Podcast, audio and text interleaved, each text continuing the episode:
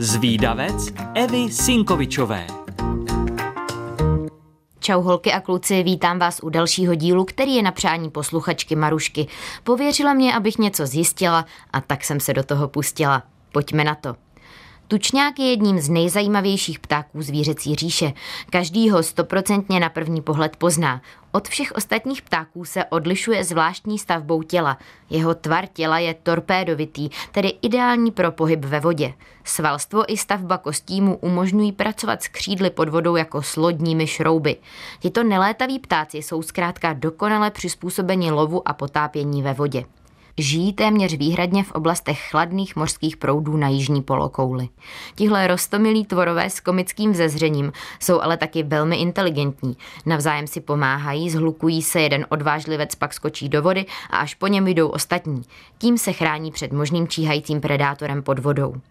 Jeden tučňák v Japonsku se dokonce naučil každý den s batůškem docházet na trh a své lidské rodině přinášel čerstvé ryby. Na souši ale tučňáci vypadají zkrátka nemotorně. Kolébají se ze strany na stranu, někdy se raději přesouvají v leže, kloužou se po bříšku a odrážejí se nohama a křídly. Tučňáci mají vůči tělu malé nohy, které jsou umístěny za tělem výrazně vzadu, i proto mají tak specifickou chůzi. Mladí tučňáčci dokonce často zakopávají a padají, než si na chůzi na souši zvyknou. Dost dlouho se taky řešilo, jestli mají tučňáci kolena a mají je, jen jsou málo vyvinutá a téměř neohebná. I když jejich chůze působí komicky, je dokázáno, že díky chůzi šetří energii. Do každého kroku se pomocí přenášení váhy zhoupnou z velké části i silou vynaloženou na krok předchozí. Tím ušetří až 80% energie. Z vody se pak dokáží vymrštit i na poměrně vysoký, skoro dvoumetrový břeh. Chodí rychlostí 1 až 2 km za hodinu, v nebezpečí ale vyvinou i daleko větší rychlost. Někdy jsou rychlejší než lidé. A proč vlastně tučňáci nelétají? Mají přece křídla, ta ale používají k plavání, ne k létání. Schopnost létat totiž údajně ztratili před miliony lety. Neměli pro létání využití a tak ho během evoluce ztratili. Mezi ptáky jsou nejlepšími plavci a potapěči na světě. Létání by tučňáky vysilovalo. Pro schánění potravy i pro přemysťování je pro ně prostě daleko výhodnější umět dobře plavat, než být průměrnými letci. A obojí skvěle umět prostě nemohou. Jejich křídla se postupně začala čím dál více podobat ploutvím. Létaví ptáci mají extrémně lehké, trubkovité a duté kosti.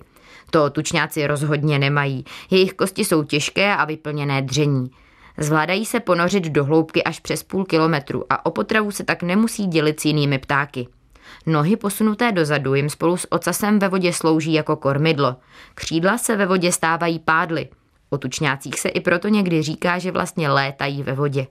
Mají neobvykle vyvinuté prsní svaly, tvoří až 30% jejich hmotnosti. To je několikrát více než u těch nejvýkonnějších létajících ptáků. A představte si, že tučňáci mají i své svátky.